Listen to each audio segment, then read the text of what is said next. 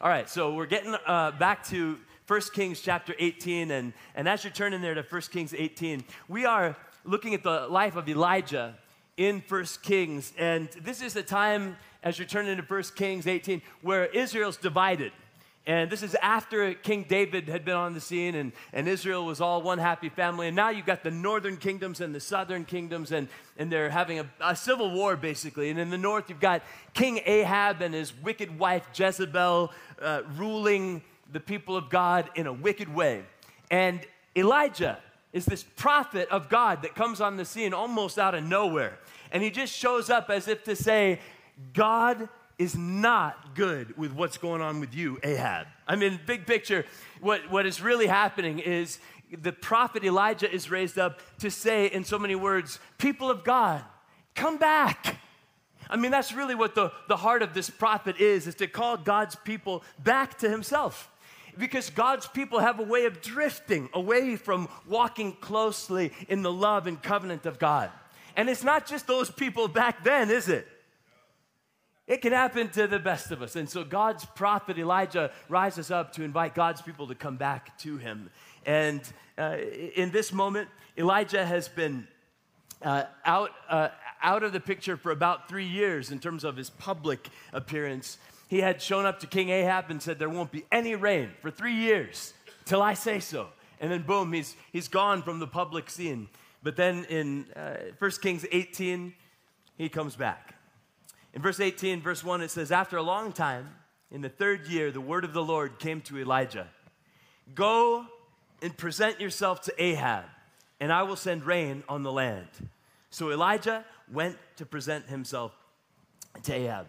All right, so this, this moment of scripture uh, is Elijah coming back on the scene. But what, what I'm paying attention to is this pattern that we've had with Elijah, which is this phrase, and the word of the Lord came to Elijah. And the word of the Lord came to Elijah. Say it with me. And the word of the Lord came to Elijah. Say it one more time. And the word of the Lord came to Elijah. And big picture, we're taking life lessons from Elijah, and this is one of them to learn how to be the kind of people who have a relationship with our God, where we don't just drop off our laundry list of, here's all the stuff I hope you do for me, God, but instead we also lean in to say, and I want to know what you have for me, Lord. Speak to me, your servant is listening. And the word of the Lord can come to you, and the word of the Lord can come to you. You can get that prompting from the Holy Spirit about what direction to move in. You can get that nudge from God about how to move forward through what you you've got to move through. And this is part of what we see in Elijah is just being people who experience the word of the Lord coming to us. And it's a mystery. I don't want to give you a formula for how that happens. But as you start beginning to, to lean into the presence of God and not just trying to check religious boxes, but, but walking in a relationship with God, He draws near to you. The scriptures assure us of this, that as we draw near to Him, He draws near to us. And Elijah, man, he lives it and he gets this word of the Lord. And God says to him, Go present yourself to King Ahab. It doesn't seem like that big a deal, huh? Go present yourself to King Ahab. But Ahab, for three years, has been hunting Elijah down to kill him. And so when God says to him, Go present yourself to Ahab, it's a tall order. If I'm Elijah, this is my moment where I go, Hey, hey, hey hold up. Oh, did, did you not know that he was trying to kill me right now? God. But Elijah, Elijah is this picture for us of what it means to have a relationship with God where we hear what he's saying and we walk in obedience, trusting him to come through. And, and the word of the Lord came to him go present yourself to King Ahab. And I think, in a sense, what God is saying is Elijah, it's time for you to show up. It's time for you to show up. You showed up when you went to King Ahab three years ago and said, No rain for three years till I say so. Good. That was in the past. You showed up when you uh, went to the Kerith Ravine and you showed up with faith, believing that I'd provide for you miraculously. Good. That was in the past. You showed up when you went to Zarephath and, and you trusted me to provide for you miraculously through this widow of all things. That was good, but that was in the past. You showed up with faith when, when the widow's son died and you prayed for him to be healed. You showed up with faith. Good, but that was in the past. It's time to show up with faith in the present, just like you did in the past, Elijah. It's time to show up. Somebody say, It's time to show up. It's time to show up. It's time to show up. That's the title of my message. And I believe that God is beckoning and calling for somebody today to show up. They put my main idea up real early, so we'll just go ahead and go with it right now and say it with me right now. Go. I show up with faith in the present just like I have in the past. I think they're like, hey, we got tamales and hot cocoa to get to. Move it along, preacher. But we want we want to take our life lesson from Elijah, and it looks like this I show up with faith in the present, just like I have in the past. And th- this is what we see in Elijah. He did show up with faith in the past. And he has a moment right now to show up with faith in the present. To show up with faith in the present requires that I activate current confidence in God. And, and I believe Him for breakthrough in the present because I know what it's like to have experienced Him moving in my life, and He's done it in times gone by. If any of you have a story where there was a time in days gone by where God came through for you, where you got a sense of God speaking to you, and you took a little bit of a step of faith, and then God came through, would you just raise your hand or shout amen like a bunch of us, right? Okay. I'm glad that you have that historical experience in your past but it's time to move and show up with faith in your present, just like you have in the past. To keep believing God. Don't, don't give up regarding this current moment. The challenges you may face may be harder than ever. The difficulty might be as severe as it's ever been. And now it's time, maybe like never before, to show up with faith in the present, just like you have in the past this is what Elijah does, and this is part of what I, I want to emulate in, in this prophet. Let me keep reading. Verse 2 it said, So Elijah went to present himself to Ahab. And now the famine was severe in Samaria, and Ahab had summoned Obadiah, his palace administrator. Obadiah was a devout believer in the Lord. And while Jezebel was killing off the Lord's prophets, Obadiah had taken a hundred prophets and hidden them in two caves, 50 in each and had supplied them with food and water. Ahab had said to Obadiah, Go through the land to all the springs and valleys, and maybe we can find some grass to keep the horses and mules alive so we won't have to kill any of our animals. So they divided the land they were to cover, and Ahab going in one direction and Obadiah in another. In, in, a sense, what you're seeing here is that the prophetic word that Elijah had spoken, that there would be no rain for three years until I say so, actually came to pass.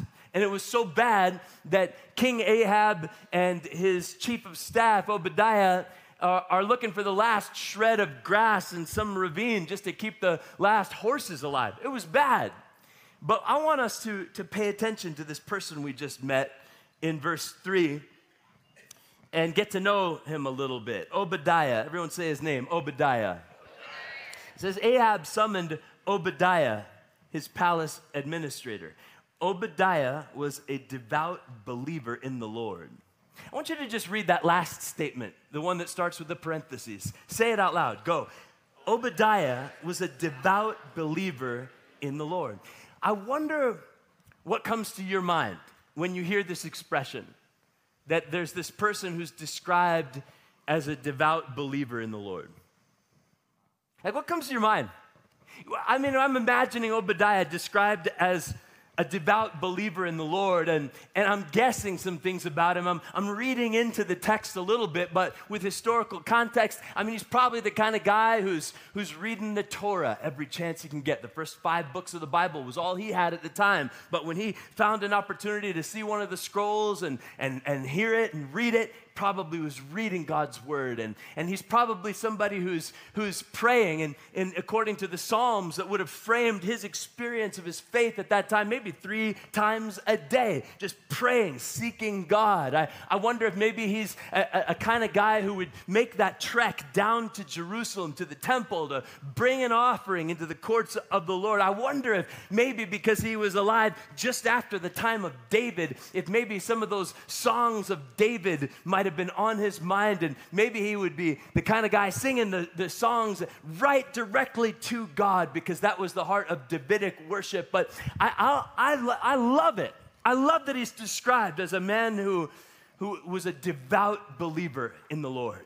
And I would hope that one day it would be said about you the same thing that you are a devout believer in the Lord. Somebody, as the King James translates it a little differently, a, a, a person who feared the Lord greatly.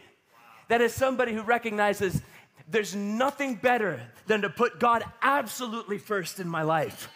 And what that led to was a willingness to even put his life on the line for the sake of God and God's people. And sometimes maybe that's what it looks like to be a devout believer in the Lord. I mean, that's what I see. Actually, it, it jumps out right in this parenthesis in verse 3 it, again, it said Obadiah in verse 3 and 4 Obadiah was a devout believer in the Lord. While Jezebel was killing off the Lord's prophets, Obadiah had taken a hundred prophets and hidden them in two caves, 50 in each, and supplied them with food and water. Go, Obadiah! Right? Aren't you glad there are people like Obadiah out there across history? Just recognizing that God is worth me putting my life on the line to help his people, right? And that's what Obadiah was about. At least that's what Obadiah was about in the parentheses. And I do want you to recognize this that there's something glorious and great about Obadiah's life, and it's captured in these parentheses in this moment. And I wonder if maybe it's because somehow Obadiah kind of got stuck in the parentheses. I mean, you'll see this in just a moment, but he had a confrontation with Jezebel. And we haven't talked much about Jezebel yet, but what we do get in this passage of scripture is that Jezebel was busy killing off the Lord's prophets. You read that, right? Jezebel was busy killing off the Lord's prophets.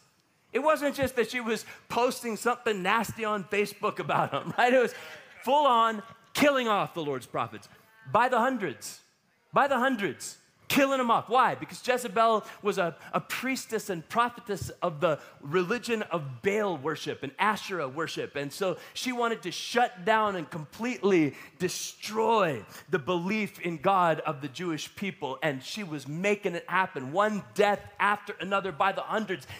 And Obadiah recognized that God had placed him in a very instrumental place. He was the palace administrator. That's like being the chief of staff. He had access to all of the reports. He had probably ears in some of the rooms where the meetings were taking place, where Jezebel was talking about where she'd go next to kill off the prophets. And by the way, when, when you hear about the, the Jezebel spirit, this is the heart of it killing off the prophets killing off those people who are anointed by God to speak His word. We better watch out to never partner with that spirit. but that's not the message for today. But this is, this is the message that, that Obadiah recognized his opportunity to, to use this instrumental position God had given him to do something for the glory of God. And, and, so he, he brought these prophets and hid one group in this cave, hid one group in that cave, and used his resources to make sure they had food and water, even in the middle of a, of a drought and a famine. I mean, it's a, a crazy, amazing thing that, a, that, that Obadiah had done. But I wonder if maybe it left a mark on him because he's living in this moment where Jezebel's killing off the prophets of God. And, and I wonder how it might have traumatized him to, to live with so much tension, just feeling it like, man, if they catch me, I'm going to be dead. If they catch me, I'm going down, right? That, that's what he's living through in this moment.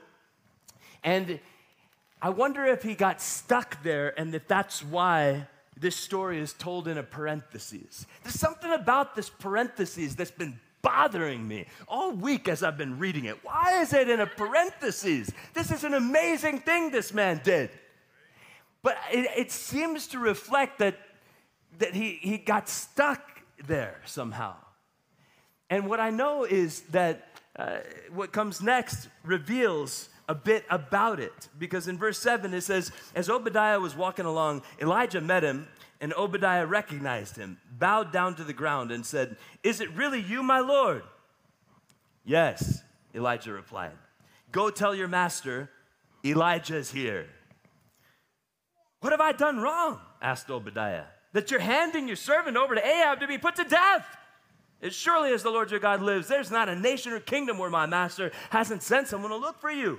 And whenever a nation or kingdom claimed you were not there, he made them swear they could not find you. But now you tell me to go to my master and say, Elijah's here. I don't know where the Spirit of the Lord may carry you when I leave. If I go and tell Ahab and he doesn't find you, he'll kill me. Yet I, your servant, have worshiped the Lord since my youth. Haven't you heard, my Lord, what I did while Jezebel was killing the prophets of the Lord? I hid a hundred of the Lord's prophets in two caves, 50 in each, supplied them with food and water. And now you tell me, go to my master and say, Elijah's here? He'll kill me. Th- this moment, oh man, this moment, it messes with me. It messes with me because I, I feel for Obadiah, right? Because on one hand, he did something amazing. He had this time in his life when he was filled with this amazing faith and he did something. He took action because of that great faith he had, and it made such a difference. It saved people's lives and brought glory to God. He did that. Come on, somebody say, He did that. Like, give the man some props because he did that. He did something heroic and amazing, prompted by faith. But in this, in this moment here, where he's telling about it himself, he is pointing to the evidence of his faith in the past while in the very same breath acknowledging that he doesn't have any for the present. I mean, you get it, right? Because he outright says, No, he's gonna kill me. It's basically him saying, I do not have any faith right now. you catch it? And it, it just it bothers me because I believe that, that God wants for you and I to be people who are able to show up with faith in the present, just like we have in the past. And Obadiah is this, is, is this conflicted person at this point. He's got the story, the personal story of victory, of what God did as he responded in faith. But he's in this moment now where he's stuck.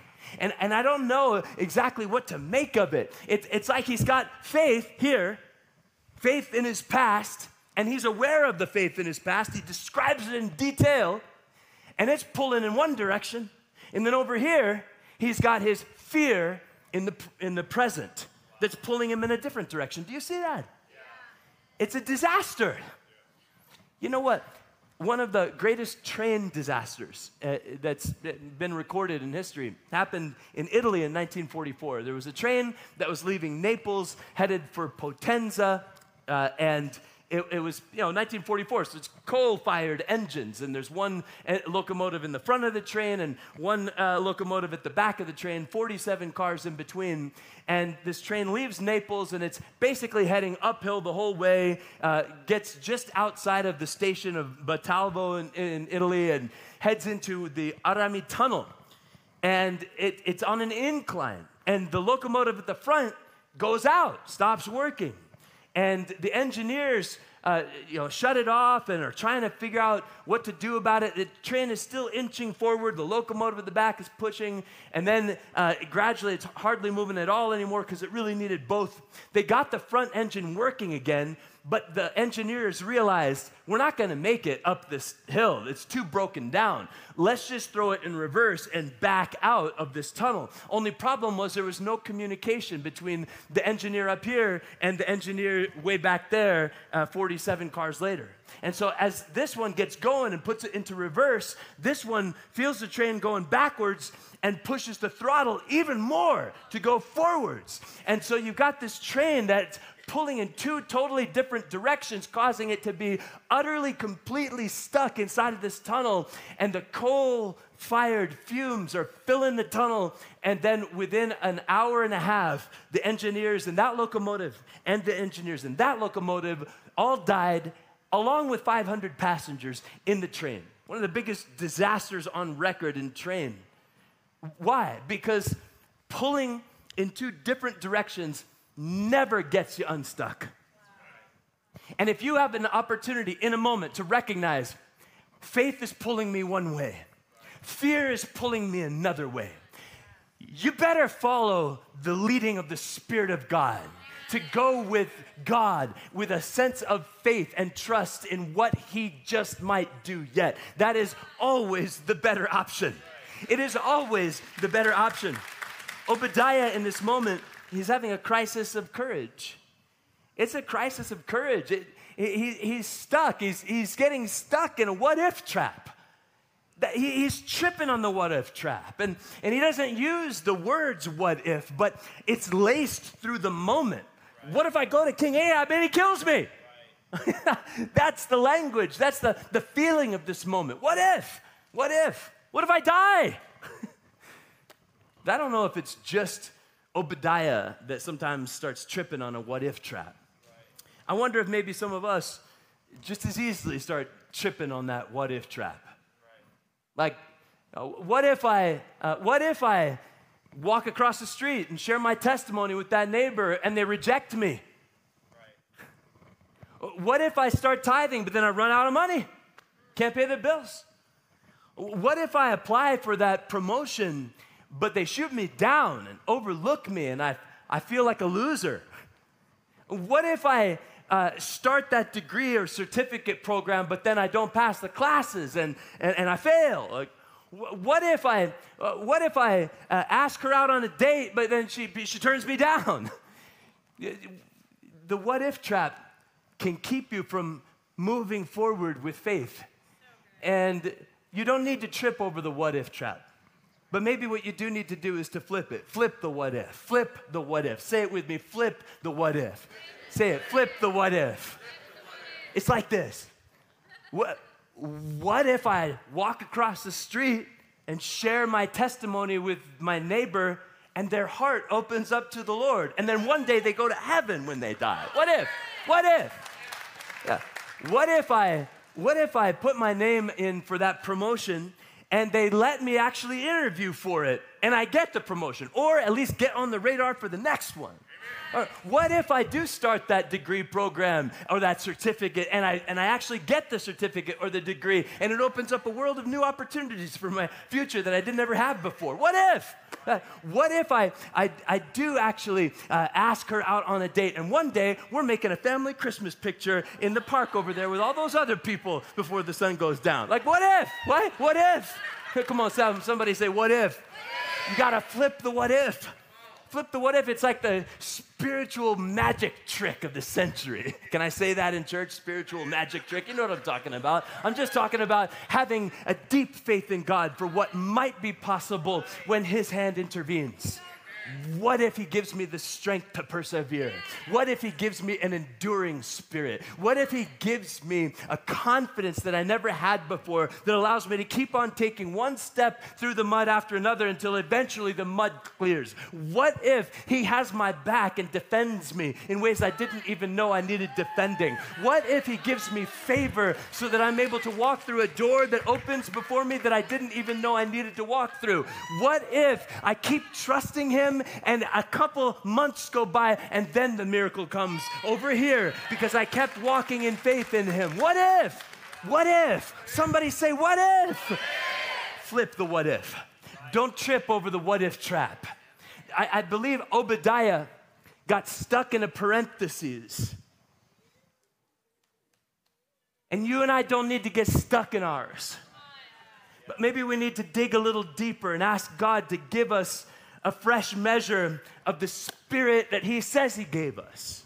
In 2 Timothy 1 7, this is what I'm talking about. It says, and say it with me out loud go, for our God has not given us a spirit of fear and timidity, but of power, love, and self discipline.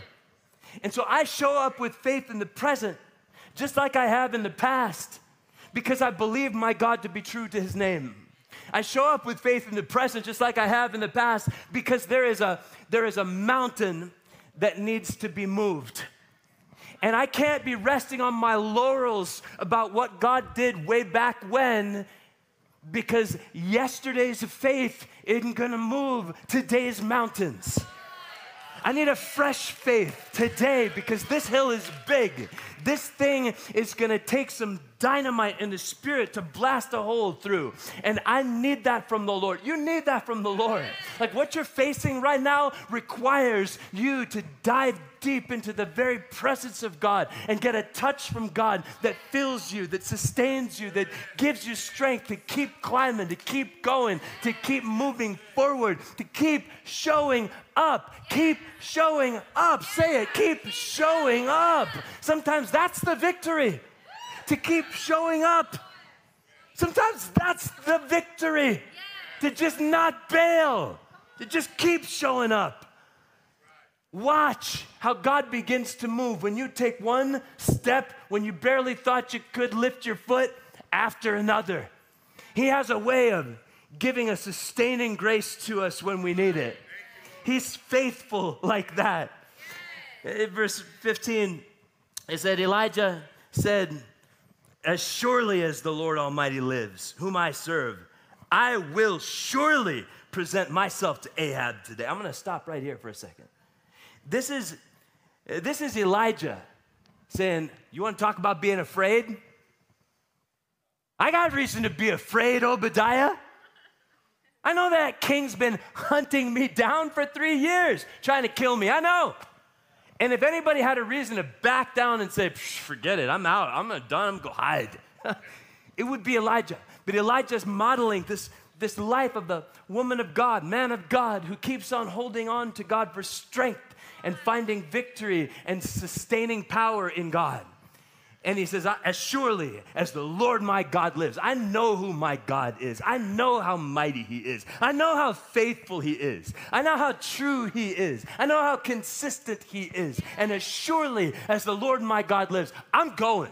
I'm gonna show up. I'm gonna show up with faith in this present moment, just like I have in the past. I'm showing up. I want you to say it with me I'm showing up. I'm showing up, and I'm not backing down. And he, he, goes and he shows up. Elijah said, As surely as the Lord Almighty lives, whom I serve, I will surely present myself to Ahab today. So Obadiah went to meet Ahab and told him, and Ahab went to meet Elijah. Uh, did you catch what just happened, by the way? Nothing. Nothing happened. Obadiah went to King Ahab and nothing happened. Remember his whole life stuck in a parenthesis out of fear?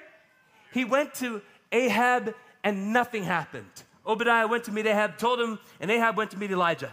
And when he saw Elijah, he said to him, Is that you, you troubler of Israel? I have not made trouble for Israel, Elijah replied. You, your father's family have. You have abandoned the Lord's commands and have followed the Baals. Now summon the people from all over Israel to meet me on Mount Carmel and bring the 450 prophets of Baal and the 400 prophets of Asherah who eat at Jezebel's table. This man's growling. I love it. He's standing right there in Ahab's face and letting him know how it's going to be. And if you want to know what ends up happening, you're going to have to come back next week because that's when we're going to continue and have the time to do it justice. But this is a moment where Elijah Elijah stands with faith in the present just like he has in the past. And I see uh, uh, uh, two, two types of people. One is Obadiah, who had faith for the past, but wasn't able to grab hold of it in the present, and it left him stuck.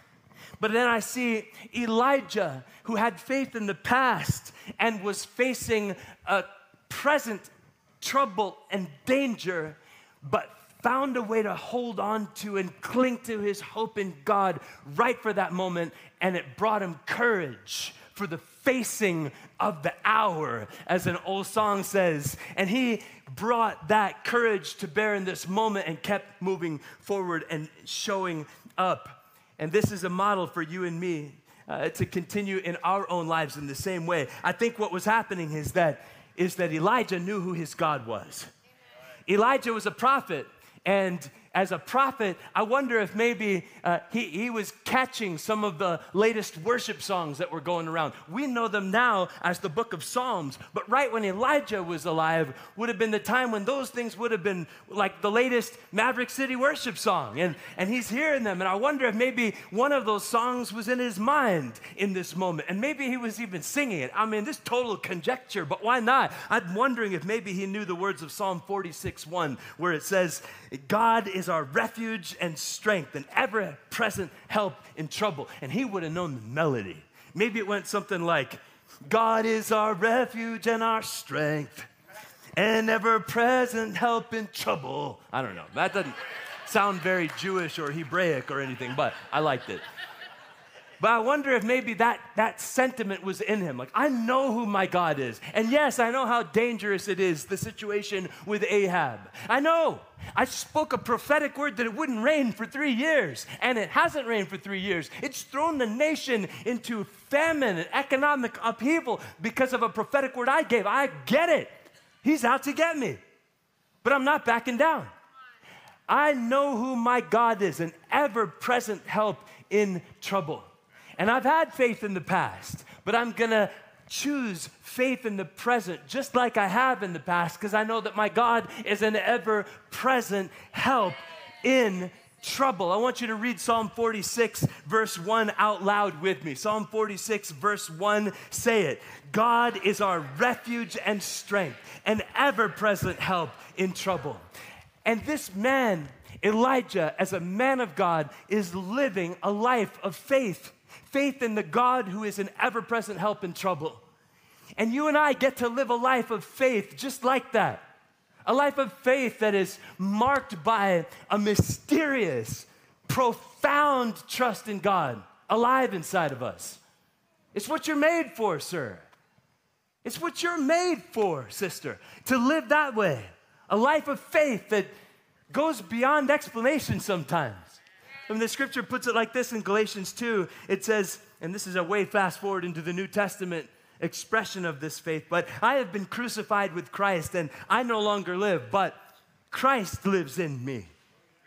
The life I now live in the body, I live by faith in the Son of God who loved me and gave himself for me. The life I now live, I live by faith in the Son of God who Put that back on the screen. I need those words to stay in front of us for just a little bit. The Son of God who, say it, who loved me. Who, say it again, who what? Who? I want you to just take a moment and put your hands on your own heart. And I want you to just simply say this The life I now live in the body, I live by faith in the Son of God who loved me and gave himself for me. When you know that you're loved so much by God that God's one and only Son would be given for you, it changes everything. And you get to live this way. You get to live this way. This Christ lives in me mystery. It sustains you, it carries you, it gives you a conquering spirit. It gives you a, a persevering spirit. It gives you an endurance to keep running all the way to the finish line because I know that He loved me and He gave Himself for me. And this life, I'm living it differently. It's not just about me and what you see, it's about who is in me and His power and His goodness and His mercy and His love and His transcendent capacity to move mountains rising up inside of me. That's what my life is about. The life I now live, I live by faith in the Son of God. That's what's available for every single one of us. So, believers, I want to speak an Elijah like word to you and say, Come back. Like if you're on the edge where you're kind of falling off of that life and faith, come back. Believers come back. And if you are here today and you're going, This is all new to me, I'm just trying to put the pieces together. Let me tell you, this piece is the one that matters the most. The piece that, that says you can be right with God through faith in Jesus. You can be forgiven and you can have a new life through faith in Jesus. Th- this is what's available to each and every one of us our sins being forgiven, the hope of heaven being the foundation for our lives and the strength of God for here and now victory. And this is what we get to live for. And I want to take a moment and, and pray together that God would activate a faith for the present, just like we've had in the past for some of us. And for others I want to pray right now that God would awaken us, maybe even for the first time, to our need for Jesus and a life that we can live knowing that He's loved us and given His life for us. Would you pray with me? God, thank you for your word. Thank you, God, for this moment. Elijah, Obadiah, and the two different pictures of, of walking with you. And God, I know that for some of us, uh, we're a little bit more like Obadiah than we would care to admit right now. And, and truthfully, we've, we've had our moments in the past, high water in the past. But we, we could talk about what we saw you do then. But right now, we're in the middle of it, and somehow we feel stuck. And God, I'm praying for each and every one of us who's in that spot right now that you would spring that what if trap for us and that you would give us the supernatural, mysterious miracle of flipping that what if to what if you come through? What if you heal? What if you deliver? What if you give sustaining grace? What if you provide? What if? And I pray, God, you would impart that to some of us right now a supernatural transformation of the what ifs. And God, I pray that from that would come a new and fresh, fiery faith to keep going forward with you into this future possibility that is yet wide open. Until we breathe our last, it is yet wide open. So, God, I pray for a ah something like rain to fall from heaven, spiritually speaking. That would just a soaking rain for some of us. That would that would ca- come uh, call us to come to life again inside, trusting in Your goodness, believing You for good things in days to come. God, I pray for for others of us right now to have a spiritual awakening. For somebody, I'm praying for you right now because uh, this is all new for you and you just thought you were kind of coming to a Christmas tree lighting thing, but here it is, this long sermon. But at the heart of it is this that there's a way that you can live a different kind of life marked by faith in Jesus Christ, who loved you and gave himself for you. And what Jesus said when he came on the scene in Mark chapter 1, uh, verse 15, it says that he went around saying, The time has come, the kingdom of God is near. Repent and believe the good news. And that is what needs to happen for you if this is all new for you. Repent and believe the good news. Jesus is saying, The time has come for you to be saved, to have your sin forgiven, to have the hope of heaven opened up for you.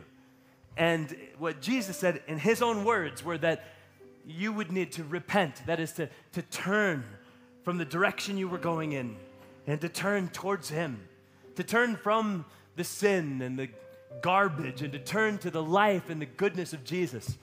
To repent, that's what it means.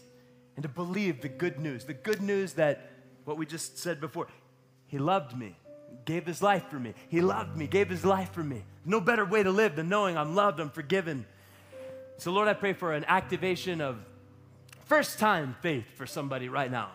While we're praying together, if you are here tonight and you would say, I, need what you just described, I need to receive the forgiveness of my sins and know that I'm right with God once and for all. If that's truly where you're coming from and you would like to give your life to Jesus and ask Him to forgive you and save you, right now, I want you to raise your hand with me, right in this moment, as your way of finally admitting, I want to be right with God and I want to ask Jesus to forgive me and save me. Just raise your hand with me, nice and high. I don't want to miss you. I want to make sure that I can connect with you and pray with you. Up in the back, in the middle, that's excellent. Anyone else? So I don't want to miss you. And, and just raise it up, or if you're online, right here in the middle, in my left, thank you. You can keep it up for a moment because our prayer team would love to come by and, and give you a Bible and, and pray with you. If you're joining online, just type it into the comments in the back up in the left. Thank you. Just type into the comments if you're online, say, I want to give my life to Jesus. And now pray with me. Those of you with a hand raised in this moment, maybe you say something like this Jesus Christ, I believe in you. Everything starts there. You can say it with me Jesus Christ, I believe in you. One more time, say it Jesus Christ, I believe in you. And I turn from the garbage of my sin and the shame and the guilt of it all. And I turn to you, Jesus. Would you forgive me? Would you save me? Would you set me free? I believe in you. I believe you gave your life for me because you loved me. Just say it to him. I believe you loved me. And so I want to receive your gift of salvation right now. Just say it, Jesus, I want to receive your gift of salvation right now. Be the Lord of my life. I'm yours, Jesus, from this moment on. Say that to him. Jesus, I'm yours from this moment on. Jesus, I'm yours from this moment on. You're my Lord and my Savior. Thank you for loving me. Thank you for loving me. Thank you, Lord. Thank you, Lord. Thank you, Lord. You are good, God. Why don't you stand up together, church? Those of you who just had a hand raise, our, our prayer team is going to come looking for you to give you a Bible and help you get connected so you can grow in this new faith in Jesus. But for every one of us, this is what we get to walk out of here celebrating that we have God who is for us in our lives, and that we have an opportunity now to have faith in Him in the present, like we have in the past, and to believe Him for good things in days to come. He reigns. Would you just say that? He reigns. He shall reign Yes, He does. forever. Sing it out. Now surrender for the